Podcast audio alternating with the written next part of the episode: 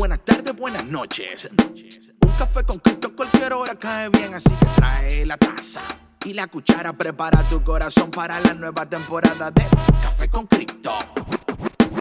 Café con Cristo. Café con Cristo.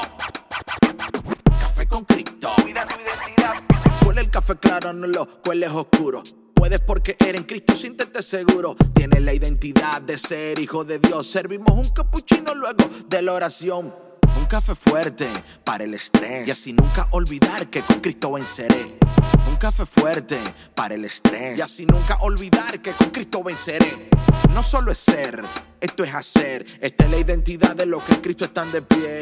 Y en la iglesia sí que se goza. Esto es café con Cristo con David Bisonó oh, y la Hey, hey, patrona. mi gente, Dios te bendiga, Dios te bendiga y bienvenido a otro episodio delicioso, increíble, poderoso. You know, everything that is good está en esta taza de café con Cristo, el único café que se cuela en el cielo.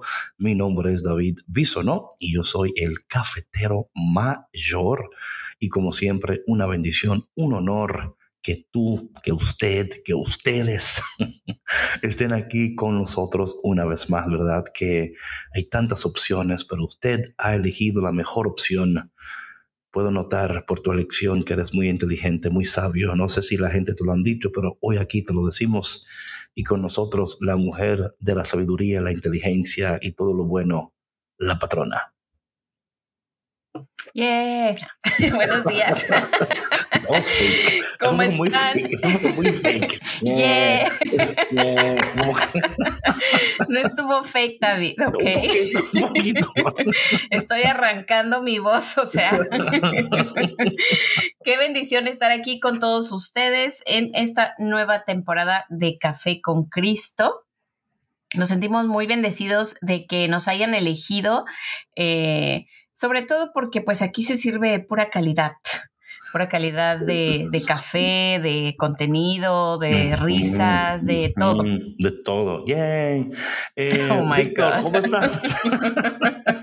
Ya no, ya, ya quiero entrar yo también. Saludos, buenos días. Bien, estamos aquí muy contentos, muy alegres. Estoy ahorita en este momento en el, en el estudio y recuerdo esos momentos que grabamos eh, los, los programas hace un par de días y bueno, pues hoy tenemos un, un, un como un recuento, un, un regresar al, al programa.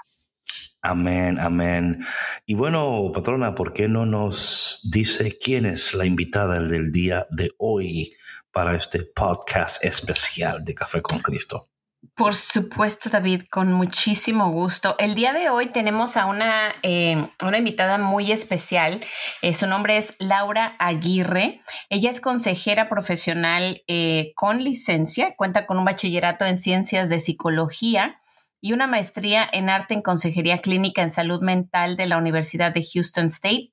Y bueno, ella se especializa en terapia de parejas y también eh, familias. Y en su trabajo de consejería con parejas y familias integra eh, pues la teología del ma- magisterial eh, titulada El matrimonio, el amor y la vida en el plan divino, emitido por los obispos de los Estados Unidos. Y la verdad es que eh, yo sí estoy muy contenta de que estemos aquí porque estamos dando seguimiento a dos conversaciones muy padres que tuvimos con ella cuando grabamos la cuarta temporada de Café con Cristo, eh, que ya la van a estar viendo próximamente, donde hablamos eh, pues de dos, dos temas muy importantes, ¿no? Que fueron la identidad de los adolescentes y de las parejas. Así que sin más preámbulo, aquí está con ustedes Laura, bienvenida. Buenos días, muchas gracias por tenerme otra vez. Sandra, cuando estuviste diciendo todo eso de mí, dije, no, esa es otra Laura Aguirre. Pero ¿Sabes qué, Laura? Yo creo que eso es tan interesante porque a veces uno hace tanto y tanto y que tengo que hacer esto. Y, y cuando al final lo haces todo, dices, oye, pero he logrado bastante, ¿eh? Eh, Sí. o sea, ¿y cuándo fue que yo hice todo esto? ¿Cuándo fue que me, qué consejería, qué preparación, qué certificación, qué esto, qué lo otro? Pero así es, usted, es, es usted, es usted, aunque no lo crea. Hay que aplaudirse. ¿Mande? Digo que hay que aplaudirse, ¿no? Porque ah, sí, es importante. Sí, sí lo es. Hasta me digo, no, si le dijera la versión de mí de 15 años, ella no me lo creería, pero... Oh. pero gracias por tenerme aquí otra vez. Gracias. Es un placer y un honor estar aquí con ustedes. Claro, claro que sí. Oye, Laura, em, hablando un poquito de todo lo que estás haciendo, ¿verdad? Vamos a entrar un poco en lo que, lo que haces para los demás, pero en lo que haces, o sea, en la preparación que tienes ¿Tú fuiste descubriendo lo que tenías que hacer mientras lo, hacías o ya tenías planeado que tenías que hacer todas estas cosas? Pues como conmigo yo siempre digo que yo tengo un plan y Dios mira mi plan y dice, eso no. eso no. Entonces, como cuando yo viendo qué quería hacer yo, yo tenía un plan totalmente diferente. Yo nomás quería tener mi propio negocio, yo quería trabajar en un hospital. Y sí lo hice, pero no duró mucho tiempo. Encontré, o sea, Dios tuvo un plan mejor para mí, puso el que ahora es mi director, eh, o sea, lo puso enfrente de mí y, dije, no, Dios, esto es donde necesito estar. Y cada día le doy gracias a mi trabajo, donde estoy, porque aquí con, en, el apostolado donde estoy se llama Rejoice Counseling Apostolate, aquí en Texas, y damos consejería, y como ustedes dijeron, es basado en nuestra fe católica, no nomás es como yendo a cualquier otro psicólogo, cualquier, cualquier otro consejero terapeuta, es yendo a una persona que sabe nuestras fe, sabe nuestros morales y sabe, y no nomás sabe, pero entiende lo que uno, lo que uno puede estar batallando. Como una persona mm. con depresión, sabe, ok, o una persona que está contemplando quitarse la vida, uno sabe que eso no se debe hacer con nuestra, o sea, con nuestra fe no debemos de hacer eso. Pero también haciendo es, trabajo. Es interesante eso, Laura, que dices, porque yo creo que en este tiempo especialmente de, oye, una pregunta, um, after COVID o entre COVID, ¿has visto un incremento en tus clientes o has visto como que se ha mantenido igual? Cuéntanos un poco de eso. Más, ¿verdad? Mm. Ah, bien para, para el negocio, pero también digo, claro, no, es, otra, es, otro tipo de pandemia. Sí. ¿Tú crees, Laura, que, por ejemplo, aunado a lo que acaba de decir ahorita David, ¿no? O sea, que hubo un incremento, pero tú, tú lo, lo viste como que a lo mejor eran, era algo, era un asunto que a lo mejor ya eh, ciertos clientes ya tenían pendiente y que no habían atendido y que se exacerbó con la pandemia o fue algo que comenzó durante la pandemia? Creo que fue algo que se exacerbó porque como, como parejas, muchas parejas sí ya tienen problemas, pero tienen sus trabajos, o que cada quien por su lado, cada quien por su vida, viven vidas separadas, pero con la pandemia estaban forzados a vivir juntos, estaban forzados a ver quién es realmente su pareja, quién es, cómo de veras lidian con las cosas y luego también enfrentar situaciones y si no buenos modales de cómo lidiar con, con esos momentos negativos, eh, se pone peor. Claro. Sabes, Laura, que yo me di cuenta que por lo que, lo que vi, ¿no? En, en lo que pude experimentar, que en la pandemia hubieron, hay, hay cosas, dicen que COVID babies, ¿verdad? Los bebés que pasaron entre COVID, pero también hubieron COVID divorces, COVID, COVID um, eh, matrimonios, COVID, o sea, sucedió tantas cosas y yo creo que, y por eso, o sea, yo preguntaba, pero yo asumía que así era, ¿no? Que hubo un incremento en, porque lo que tú dices, ¿verdad? Muchas personas fueron eh, forzadas a, mirarse, a mirar su situación y a reconocer aquellas cosas que ya sabían que existían, ¿verdad? Pero ya no podían huir de ellas, ¿verdad? Ya no podían utilizar el trabajo o esta cultura del busyness para no atender a esas cosas. Entonces, eh, en cuanto eso sucede, claro, el shock y ahora que I have to deal with this, right? Porque this is not good, ¿verdad? Esto no es bueno. Um, so, hablando de todo esto, eh, ¿cómo, ¿cómo tu organización para la cual trabajas Eh, ¿Cuál es el proceso como de intake, por ejemplo, verdad? Ah, imagino que hay un intake process, ¿no? Oh, sí. entonces, como todo empieza, uh, bueno, Rejoice, como solamente estamos en Texas, solamente podemos ver personas que viven en Texas, en persona o virtualmente. hacen la cita y luego con, con, su consejero que that they meet with that day, si les, hacen les hacemos el intake. Yo, como yo les hago las preguntas, yo les pregunto, no cómo se conocieron, pero qué es lo que vieron en cada quien que, que empezaron a decir, ok, yo quiero salir con esta persona, yo quiero estar con esta persona.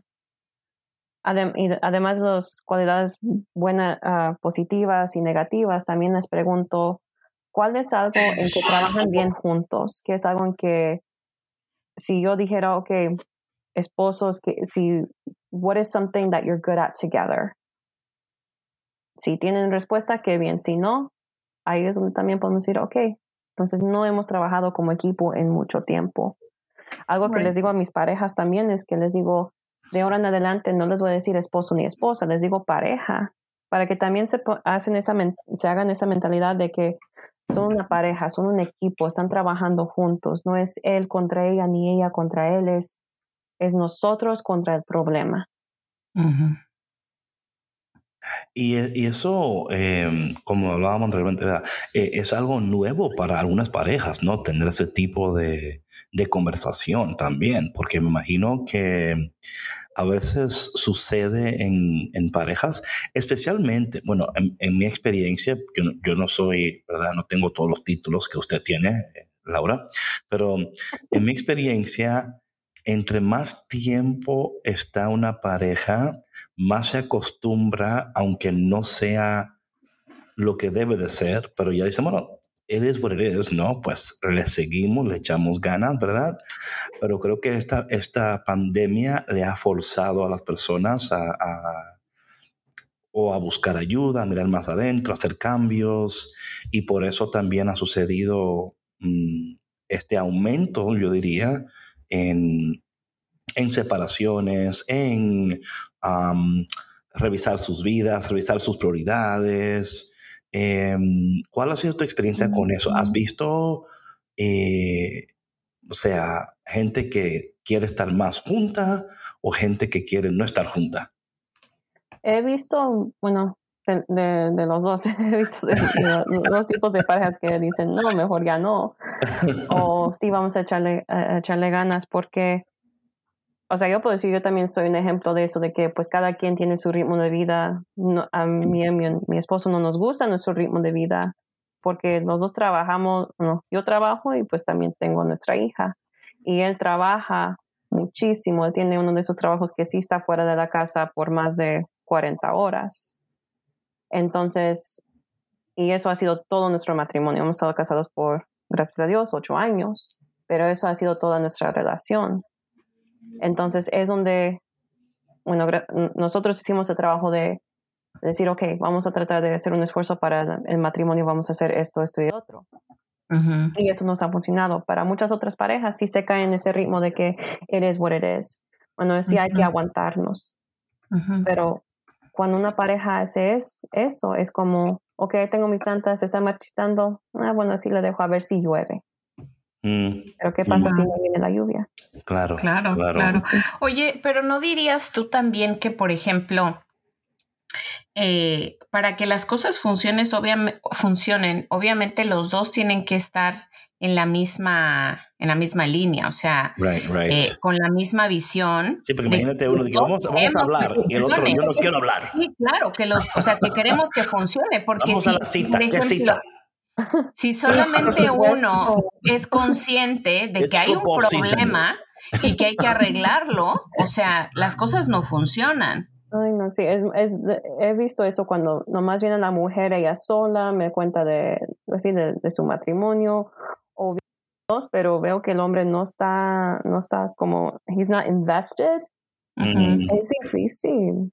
Claro. Y, les digo, esto solamente funciona si los dos hacen un esfuerzo. Y hay cosas que, que, pues sí, impide a una de las dos personas, porque a veces el hombre viene y él está dispuesto y la mujer no está dispuesta. Entonces no importa, eh, no importa el género, pero no importa si es como football season o el ego, hay que trabajar con eso para que, para que los dos puedan trabajar juntos y decir, ok, ¿qué es lo que realmente quieren? Por eso algo que les hago en intake también es que les digo, quiero que los dos tengan una meta. O sea, cada quien tiene sus metas, pero quiero algo que es una meta, una meta que los dos pueden lograr. Hay dos psicólogos que se llaman John y Julie Gottman. Ellos Gottman Institute, yeah. The ellos. Son como la casi la realeza de en psicología. Pero um, ellos hicieron lo que le dicen el Sound Marital House, como cómo, cómo tener la fundación y, los pilares para tener una casa estable en tu hogar. Y parte de eso es lo que le llaman shared dreams and meaning, tener sueños que pueden compartir y, que tengan la misma, el, mismo la misma significancia para los dos. Mm. Entonces, he visto parejas donde uno dice, no, pues yo tengo esta meta y la, y la otra persona dice, no, pues está bien, pero al final del día yo quiero esto. Y son cosas totalmente diferentes. Y si no pueden unir las dos cosas o buscar algo que es en medio, entonces cada quien va a estar jalando por su lado. Sí. Oye, Laura, ¿y cómo en esa situación, por ejemplo, cuando llegan allá y you know, uno está jalando para un lado, el otro para el otro, eh, ¿cómo empleas lo que sabes y la fe para ayudar a las personas a entender cómo pueden trabajar como equipo y cómo pueden mantener el sacramento todavía eh, intacto, ¿verdad? Porque a veces llega momentos, me imagino que tú lo has visto, donde no hay manera, porque el uno no quiere, el otro no quiere, o uno sí quiere, el otro no quiere. Pues porque en este, en este caso los dos tienen que querer, ¿verdad? O sea, es así. Eh, ¿cómo, o sea, ¿Cómo utilizas nuestra fe o cómo la empleas, mejor dicho, cómo empleas nuestra fe conjuntamente con la terapia para ayudar a las personas a llegar a un acuerdo entendiendo y dándole también importancia al sacramento. Pues les recuerdo a la, pareja que el sacramento de matrimonio no nomás, es un, no nomás es un sacramento, sino es una vocación, no es algo que se toma ligeramente. Hoy muchas parejas dicen, ok, nos vamos a casar, vamos a vivir juntos, tener hijitos y, y, a cada quien trabajar hasta que nos tenemos que jubilar.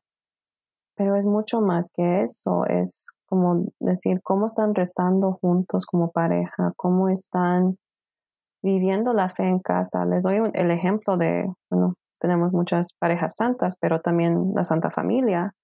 No nomás era de que cada quien hacía cada quien tenía su trabajo, pero el trabajo era para algo más grande.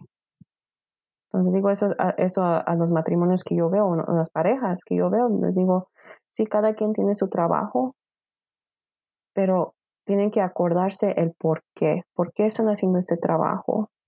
No nomás es para que, para que mi esposo o mi esposa esté contento conmigo al final del día o para pagar los biles, lo que sea, sino es para mantener un hogar con armonía. Y luego también les digo que tienen que hacer tiempo para su matrimonio. Porque pues sí, cada quien, o sea, tenemos nuestros hijos, pero hay que acordarnos por qué, cómo llegaron los hijos. Sabemos por cómo llegan los hijos, pero el la otra parte del por qué, hay un amor ahí. Claro. A veces el amor se, se pierde o se esconde con todo lo que está sucediendo, pero hay que buscar ese amor otra vez. ¿Y cómo, cómo se busca? O sea, cuando hablamos de, de la fe y de los... O sea, porque tú dices que cómo, cómo, o sea, es como que eso es como, como que se perdió, ¿verdad? Se perdió y ahora estamos buscándolo de nuevo. O sea, ¿cómo, cómo eso se busca? Suena como tan como, como funny un poquito, ¿verdad? Como que se nos perdió el amor. Mezcla, con la fe yo les digo, no, una, unas cosas que les pregunto es, ¿qué tan frecuentemente van a misa? Y hay ah, parejas que, van a, que no van a misa y luego hay parejas que van, pero también están, están tan involucrados que a veces se distraen a lo que es realmente el verdadero mensaje de la misa. Entonces les Mm. digo, especialmente cuando el Padre está consagrando el, el- el pan y el vino a- al cuerpo y la sangre de Cristo, les digo, tienen que poner atención a esa parte, porque ahí, ahí vemos qué es realmente el amor. Estamos viendo qué es ese amor incondicional, qué es ese amor que necesitamos llevar en, nuestros, en nuestras relaciones. También otro ejemplo que les digo es qué tanto tiempo le están dando a la relación. Mm. Les pongo como, les doy un ejemplo que, que tengan un pastel enfrente de ellos. Ya ves que en las fiestas siempre hay que partir un pastel. ¿Qué tanto cada quien le vamos a dar a cada quien? Hagan lo mismo, pero Oye, a, a- imagínense a que mí me pase toca, este a mí me toca la parte de, de arriba, la, la bonita, la que, tú sabes, la que es como bien bonita, bien como sweet. Eh, sí. sí, sí, yo siempre le meto la mano a esa y yo la, la agarro delante para que no me la quiten. Ujú. ¿Y tú, Sandra, cuál, cuál, cuál, cuál te gusta? No, pues yo, yo, o sea, una rebanada bien servida y ya.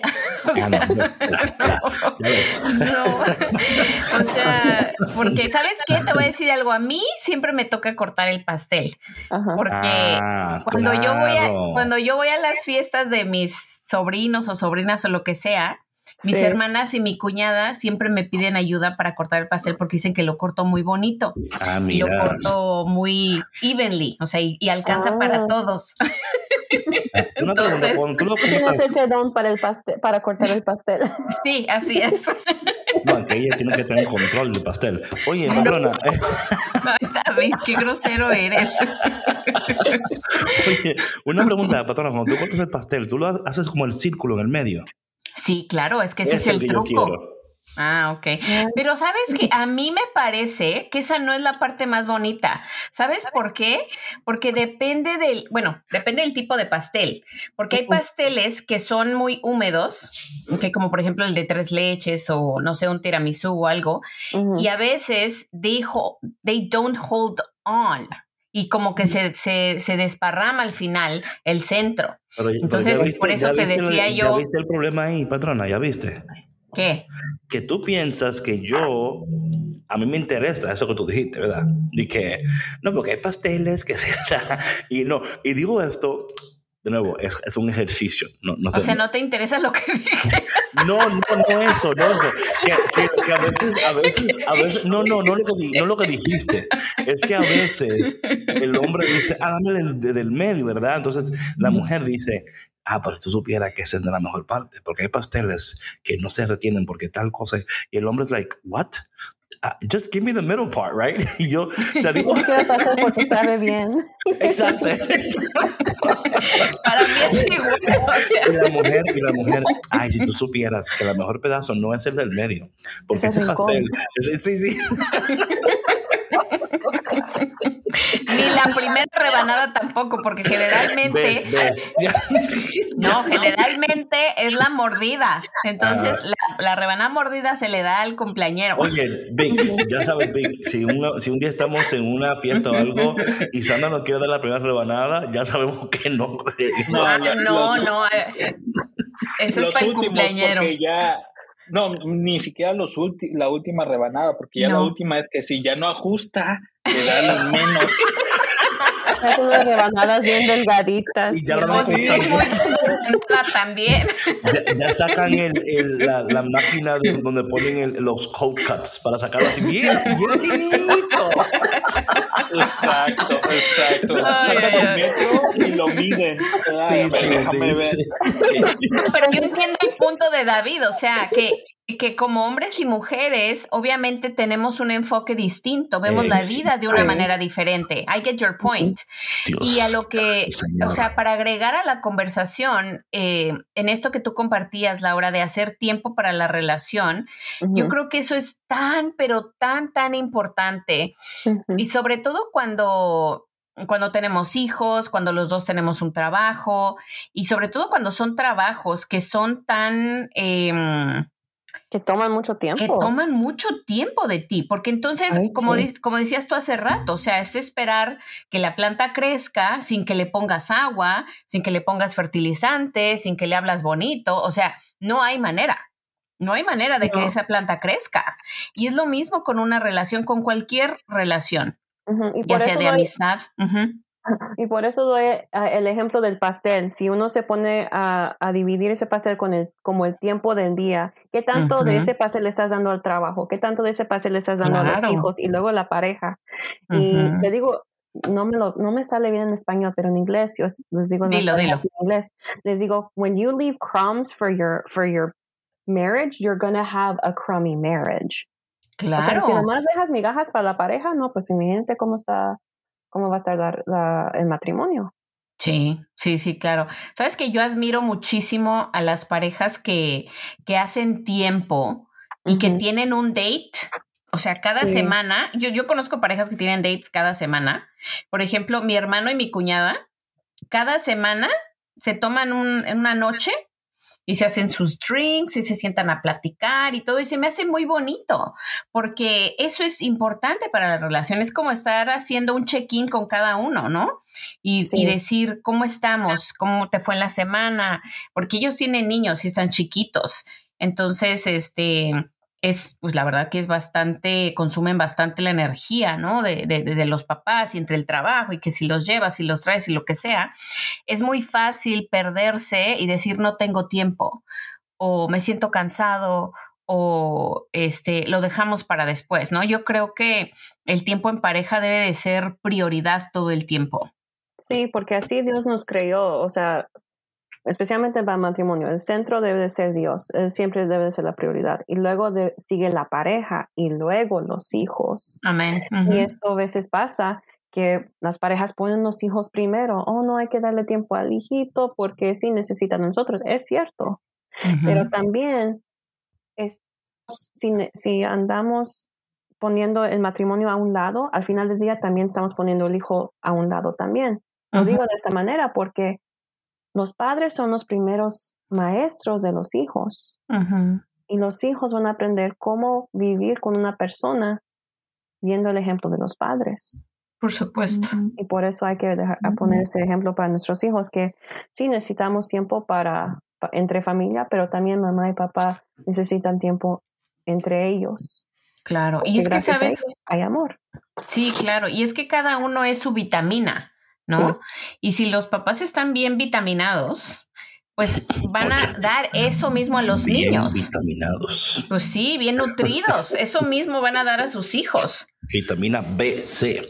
Oye, eh, Laura, eh, parte de lo que tú haces también, yo veo aquí en tu resumen, que no está resumido, em, eh, que tú también trabajas en como haciendo como grupos, ¿no? Como eh, consejería en grupos, ¿no? También, ¿verdad? Sí, damos consejería en grupos. Muchos de nuestros grupos han sido para adolescentes, bueno, más para, para ah, muchachas que pues están lidiando con eso lo del self-esteem, cómo lidiar con lo de la preparatoria, y, hablando de eso, de la, autoestima en los, en los jóvenes, ¿verdad? ¿Cuánto de eso es producto de el núcleo familiar o la mayoría es producto de los factores exteriores ya que están afuera del, del hogar? yo quiero decir 50 y 50. Sí. Porque, sí, o sea, por ejemplo, si, una, si un joven vive en un ambiente si, si, su hogar es un su hogar es un lugar donde hay armonía, hay, hay confianza, entonces el hijo ya tiene como las fuerzas, tiene todo necesario para combatir lo malo que hay afuera. Diciendo, o sea, usando ese ejemplo, porque pues sí hay mucho, no hay mucho, hay malo afuera, sí es cierto, pero también depende todo lo que queremos dejar entrar. Entonces, si el hijo tiene las fuerzas, todo lo que necesita para combatir todo eso que todos los jóvenes de afuera dicen, no, necesitas hacer esto, necesitas hacer el otro, necesitas ser así o de alguna otra forma, si no, no te vamos a aceptar. Él, si él tiene esa armonía en el hogar, él puede decir, ok, eso no me importa. Y cuando tú hablas de armonía en el hogar, ¿qué? O sea, ¿de, qué me estás hablando? Un ejemplo, cuando una, un adolescente, un joven está luchando con bajo autoestima, quizás bullying, quizás no sintiéndose parte, a lo mejor eh, se siente que, que trata pero no avanza, que doesn't fit eh, ¿Cuál es el trabajo de la familia en ese momento y cómo el acompañamiento de ustedes aporta en esa, en ese, en esa situación específica? Sí, en eso yo también cuando trabajo con adolescentes también trabajo con los papás, porque yo les digo a los papás, los hijos están conmigo una hora, una semana, cada dos semanas, dependiendo del tiempo de ellos, y están con los papás el resto del tiempo. Entonces también hablo con los papás, cómo le hablan a su hijo, qué pasan tiempo juntos en familia, si la respuesta es no, no casi no, no pasamos tiempo juntos por el trabajo y todo eso, ahí les doy la tarea de decir, ok, vamos a empezar a, pasar tiempo juntos en familia. No importa qué es lo que sea, pueden estar afuera, sentados o pueden jugar un juego de mesa, pero algo que es entre todos, que pasan tiempo juntos conduciéndose, porque yo pienso que es casi, es casi lo mismo, no es exactamente lo mismo, pero casi.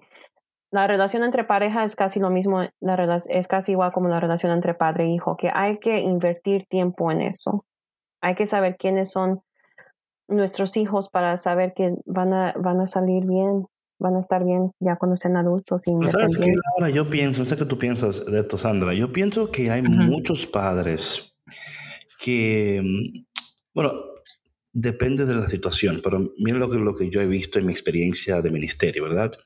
Está el papá y la mamá que se aman, se quieren, se apoyan y que por darle ese mismo amor y apoyo a los hijos y esa confianza, claro, conjuntamente con la oración, la vida sacramental, eh, hay un crecimiento y hay una, certeza, una seguridad en su persona increíble.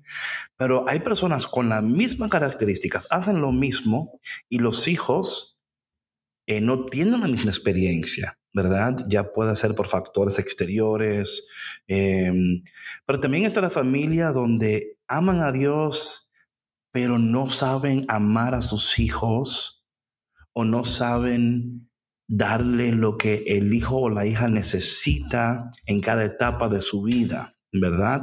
Eh, so, ¿cómo, ¿cómo, le hace un, un papá, una mamá, cuando sus hijos están creciendo, ¿verdad? Y están experimentando un mundo que les invita a cosas que no son, que les señala y les, les eh, hasta le, you know, le hace bullying o, le hace, ¿verdad? Eh, mira, tú no eres parte de nosotros. O sea, hay tantos factores exteriores, yo pienso. No, y me encantaría escuchar aquí tu voz porque por tu, porque tus hijos, ya los míos están, o sea, están grandotes, ya gracias a Dios no estoy, ¿verdad? Ya yo cumplí con mi, bueno, no cumplí, o sea, pero sigo siendo papá, ¿verdad? Pero ya sabes, pero eh, ¿cómo, ¿cómo le hacemos en ese sentido? Cuando el papá o la mamá hacen todo lo que tienen que hacer, pero luego los hijos se le extravían. Están aquellos que no hacen lo que tienen que hacer y el hijo no se extravía. Están aquellos que aman a Dios, pero no aman a sus hijos como deben de amarlo. Están aquellos que you know, hay, tantos, hay tantos factores, tantas variables en todo esto que a veces creo que puede, esto puede añadir a la confusión de la mamá o el papá al no saber qué hacer. Bueno, sí, eh, me permites tantito, Laura, eh, contar desde, mi, desde mi experiencia. Yo tengo dos adolescentes. Bueno, ya una ya, ya dejó de ser adolescente el mes pasado. Este, ya llegó a sus 20. Pero este, ahorita nada más tengo a una. Y yo creo que, como dice David, o sea, son tantos los factores, son tantas las experiencias, ¿no? Como, por ejemplo, yo puedo contar la mía de mis papás, ¿no? Este, y la mía propia de, de mis hijas, de cómo, cómo yo las he criado, ¿no? Cómo las hemos criado. Eh, y que a veces uno como papá siente que lo está dando todo, que los estás llevando por buen camino, que alimentas su espiritualidad, que para mí eso ha sido muy importante desde que eran pequeños, pequeñas y pequeño mi hijo, de, de hacerles conocer del amor de Dios. Em, y, que se mantuvieran cerca de Dios, ¿no? Todo el tiempo en oración y si no vamos a misa, bueno, pues por lo menos alimentarlo de otra manera, ¿no? Pero eh, hay momentos en los que sí uno se siente perdido, o sea, que dices, Dios mío, ¿qué estoy haciendo mal, ¿no? O qué es lo que necesito hacer para, porque cada hijo es diferente cada hijo tiene una personalidad distinta y, no puedes tratarlos a todos igual. Cada uno tiene necesidades diferentes. Y aunado a que hay situaciones también que de pronto se le presentan a cada uno, ¿no? Este, situaciones de salud, eh, temas de, de la escuela, de aprendizaje, de intereses propios. Entonces, es, es, yo creo que es un tema bastante, bastante complejo, pero yo en estos cuestionamientos que me he hecho como mamá, porque a veces sí digo, Dios mío, ayúdame, o sea, dame luz, porque ¿qué hago, no? Y no que haya tenido problemas fuertes con mis hijas, bendito sea Dios, son niñas eh, muy buenas, pero obviamente pasan por, pues, por estos eh, desafíos de, su desarrollo, de su crecimiento de, niñas a, la pubertad, a la adolescencia, que a veces no se entienden ni ellas mismas. Yo pasé por eso y eh, es difícil, ¿no? Tantos cambios hormonales, eh, cambios eh, corporales, también la misma em, el mismo ambiente en el que se desenvuelven y no importa que sea católica la escuela eh, o, pública la que vayan, o sea, siempre va a haber desafíos y siempre va a haber una influencia tanto buena como mala, ¿no? Pero a veces ellos se sienten que uno no los entiende y ahí es cuando, cuando yo, por ejemplo, como mamá, que, que, que alguna de mis hijas me ha dicho esto, yo digo, pues ¿qué hago? O sea, yo pensé que estaba haciendo lo correcto, yo pensé que, era buena mamá, o sea, ¿qué, más puedo hacer, no? ay, no, es, le digo a muchos padres hoy en día que estamos en medio de algo que gracias a Dios nuestros papás no tuvieron que lidiar con esto, ni nuestros abuelos, pero, ay, las redes sociales Sí. Eso es, es parte de lo feo. Yo, yo digo, yo pienso, porque vemos cómo cada quien se está vistiendo o, veo como los influencers que dicen, no, pues yo, yo tengo esta ropa, ve a este sitio con este descuento, te dan 10% off, lo que sea.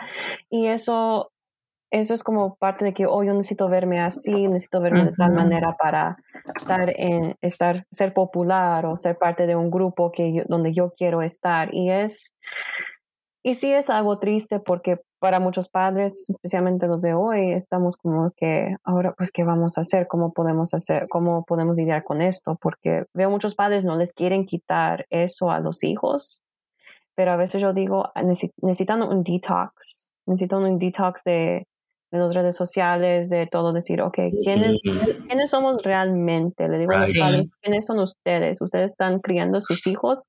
¿Qué tipo de son? Y luego les pregunto a sus hijos, digo, les pregunto a los padres que quiénes son sus hijos, qué saben de ellos. Una pregunta, Laura, cuando tú hablas de ese detox y hablas de ese despegar, ¿no? Sí. ¿Tú le también le, le das algún tipo de de pasos a seguir o decir, mira, yo les sugiero que hagan esto o aquello, o sea, ¿qué puede hacer? Porque mira, quitarle, hacer un detox de social media a un hijo, una hija, oye, uh. o sea, mejor quitarle una mano, o sea, mejor eh, no le dé comida, o sea, que porque ellos, they'll look at that like, are, are you trying to kill me? Eh, no, es, es difícil. Y, si me permites, David, eh, yo en algún momento. lo dije para que tú No, uno de los terapeutas con, con, con, el que yo iba hace tiempo, él me dijo que. que claro que las redes sociales no están como están ahorita, ¿eh? Este disclaimer.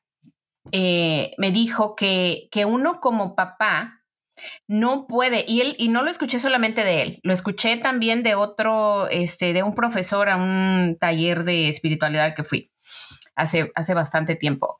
Dijo, uno como papá no puede, eh, ¿cómo se dice? Isolate a los hijos de las redes sociales. Porque, aunque nos guste o no, es el mundo en el que viven, es cómo se comunican con sus compañeros de la escuela, cómo se comunican con sus amigos. O sea, no hay eso de que cuando nosotros, no sé, cuando nosotros crecimos, no sé, David, a ti te tocó, eh, a ti, Víctor, de que teníamos a los amiguitos de la colonia. Yo crecí en México, era un ambiente totalmente diferente eh, y de que pues nos invitaban a, comer o nos visitábamos y que acompáñame a la tienda y que vamos aquí, vamos allá. Era totalmente diferente la interacción interpersonal. Y ahora nuestros chicos se comunican pues por redes sociales, o sea, por mensajes de texto, por videollamadas.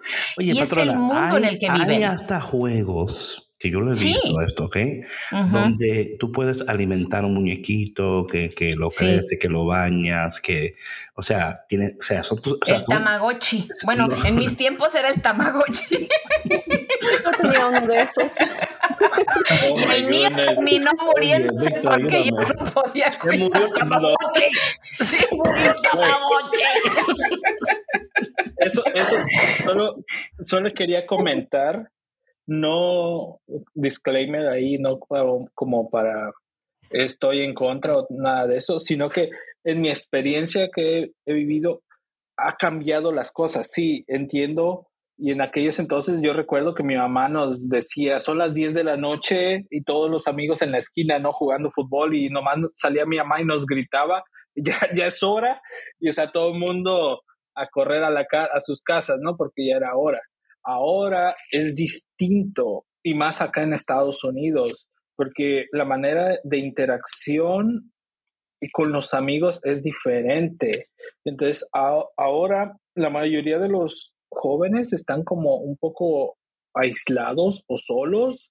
Este, entonces, la manera de comunicarse con sus amigos es a través de eh, las redes sociales o a través de plataformas de comunicación y a veces eh, salen videojuegos, no como el Tamagotchi, eh, que en aquel entonces ahora ya se actualizaron esos, esos videojuegos, entonces ya se hacen como lugares de reunión, entonces haz de cuenta que eh, es, es virtualmente como si estuvieran en un cuarto con todos sus amigos jugando videojuegos, es lo que está sucediendo, entonces ellos se platican, se encuentran chistes y todo eso, pero están en su cuarto o en su teléfono y uno dice, ¿por, qué estás pasando tanto tiempo en el teléfono? ¿Qué, ¿Qué, está sucediendo contigo? pero es lo mismo que sucedía en aquellos entonces cuando pasábamos tres horas en la calle jugando fútbol con nuestros amigos.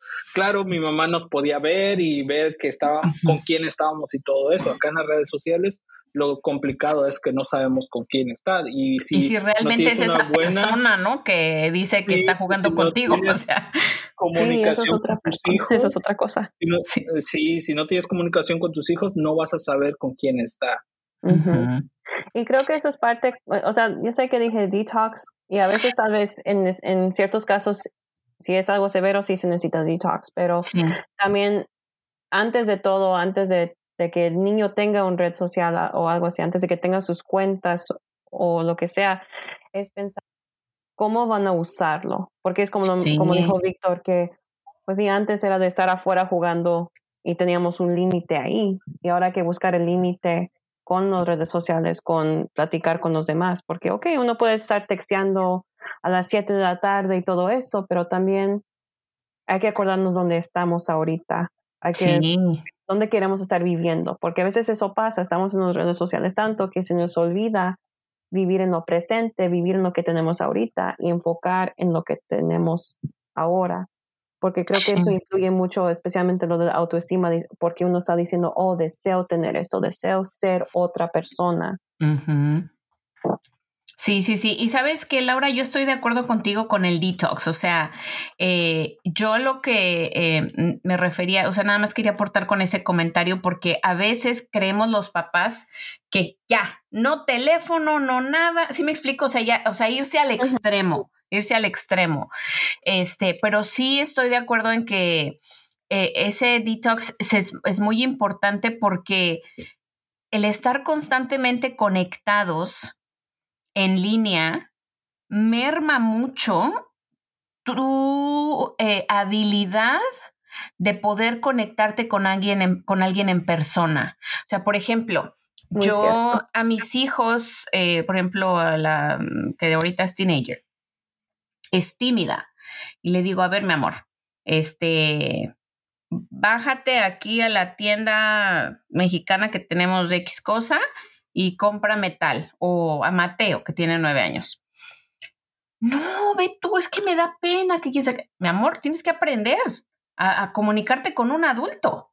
Tienes que aprender a, socializar de, persona a persona.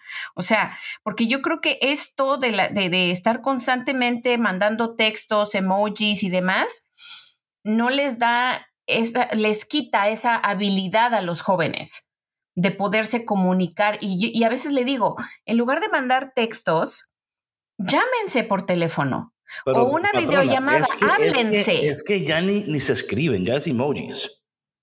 Por eso te digo. Ya, o sea, no, ni, se comunican como los de Egipto, así right, right, jeroglíficos, sí. ¿Cómo se dice? Este eh, eh, lenguaje pictográfico, sí, sí. Pero vemos esto, yo creo que, o sea, de nuevo, y digo esto porque es, es importante eh, dar, dar énfasis en que, en que los padres, o sea, nunca ha sido un trabajo fácil crear un hijo, ¿verdad? nunca, nunca, nunca. Pero se le ha puesto ahora con todo esto. Sí. O sea, si me explico, eh, se ha puesto difícil y yo creo que lugares como este lugar donde ellos pueden ir allá en Houston, en Texas, ¿no? Y pueden tener terapia, pueden tener, y dependiendo también de, porque yo veo que también es para adolescentes, para chicos, para o sea, que hay de todo ahí, hay para adicción también, ¿verdad? Y, em, y yo creo que es tan importante estos centros y estos lugares, y especialmente lugares donde también eh, están hay un énfasis en nuestra fe. Porque a veces yo encuentro, Laura, que en estos tiempos de, tribulación y turbulentos, ¿verdad?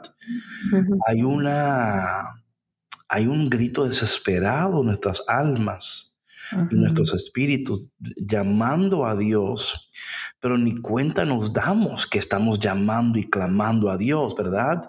Y a veces yo le digo a las personas con las cuales yo hablo, ¿verdad? Digo, mira, a veces ese dolor que tú sientes puede ser tu alma gimiendo por Dios, ¿verdad? Diciendo, I want to be closer to God. Y a veces, y yo creo que es tan importante que estos centros y estos lugares existan, que no solamente estén utilizando lo necesario, ya sea médicamente, científicamente, eh, terapéuticamente, psicológicamente, pero que también hay una, una prioridad espiritual porque las dos cooperan. Y digo esto, digo esto, Laura, porque en estas situaciones hay muchas personas que se pueden alejar de su fe, pensando que, las, que la solución está en otra cosa, en otra, ¿verdad? Y, es, yo creo que es tan importante acercar a las personas más a Dios conjuntamente con estos, estas, estos recursos que también ayudan a la sanidad plena de, la persona. Y mucho de eso también veo que cuando, aunque los padres traen a los hijos, también sí empieza un, un journey para estos padres también, porque se ponen a pensar, no, pues mis papás me criaron de otra manera, eso es lo que yo sé, cómo criar a un hijo. Digo, sí, es cierto, eso es lo que aprendiste y ahora las cosas son diferentes y podemos no cambiar, sino ajustar. Ajustar, porque uno puede, o sea, el padre tiene que ser uno mismo, no es de que, ok, yo soy, o sea, sí me gusta jugar y todo, pero no todo el tiempo y no voy a hacer eso con mi hija todo el tiempo igual. Yo, yo digo, no, así son las cosas. Y ya cuando hay momentos de alegría, sí, podemos, ella y yo jugamos. Y sabes qué, Laura, yo creo que este, esto que dijeron, ¿no? De que los tiempos han cambiado, eh, de que eh, pues la, la, forma en la que nuestros padres fueron educados, nosotros fuimos educados, han cambiado porque obviamente pues los tiempos son diferentes, ¿no? Eh, yo creo que como papás debe de haber mucha humildad y mucha apertura y flexibilidad de decir, no sé, necesito ayuda. O sea, no entiendo a mi hijo, no entiendo el mundo de ahora, no sé, porque yo he visto muchos papás, ¿no? Que, que no saben lo que son las redes sociales, no saben qué es Snapchat, no saben qué es eh, Instagram o eh, tantas otras redes que están saliendo y se quedan con no saber, prefieren no saber. Y, yo siento que es lo peor que un papá puede hacer, el no saber dónde están sus hijos. No están en la calle, pero creo que están en otro lugar peor que en la calle. O sea, porque tienen acceso a muchas más cosas que en la misma calle. Entonces es, yo creo que, bueno, no sé, y, te quería preguntar esto a ti. En tu consulta con adolescentes, ¿cuáles son los temas más recurrentes en, consulta de, de ellos? O sea, que, ¿en qué, ¿En qué sentido? O sea, lo que a ellos les sucede como, como personas, o sea, de mi papá o mi mamá no me entiende, no sé quién soy. Es mucho de eso, que no me entienden o estoy batallando mucho en la escuela, porque sienten como ese, como un, ese peso de que oh, necesito yo hacer tantas cosas para llegar a la universidad, o necesito hacer tantas actividades para poder entrar a la universidad donde yo quiero ir. Mucha presión. Esa presión, pero también lo que yo veo es esa, eh, lo que veo más entre padres e hijos es que hay una hay un distanciamiento entre ellos por lo mismo de que acabamos de decir los padres no entienden y al no entender no es de que no quieren, tal vez no saben cómo entender. Entonces, eso también. Laura, perdón, Yo, yo, creo, yo creo, en mi parecer, ¿verdad? Yo creo que hay varias cosas aquí. Yo creo que ignorance is bliss. Si no sé, pues no sé. ¿Me explico? no, no me tengo que preguntar. O sea, eh, porque yo es como decía Sandra, y yo, y yo, mira, hay padres que dicen, caramba, es que yo no, es que yo no sé ni cómo ayudar a mis hijos. Es como cuando los padres quieren tener eh, eh, la plática del sexo con sus hijos, no saben. Es como, que, esto. Oye, un video, alguien, un CD, una vaina, por favor, alguien va, o sea, pero también, you know, this is really hard. Um, the truth yo, yo siempre digo, eh, yo siempre digo que the truth will make you miserable before it sets you free.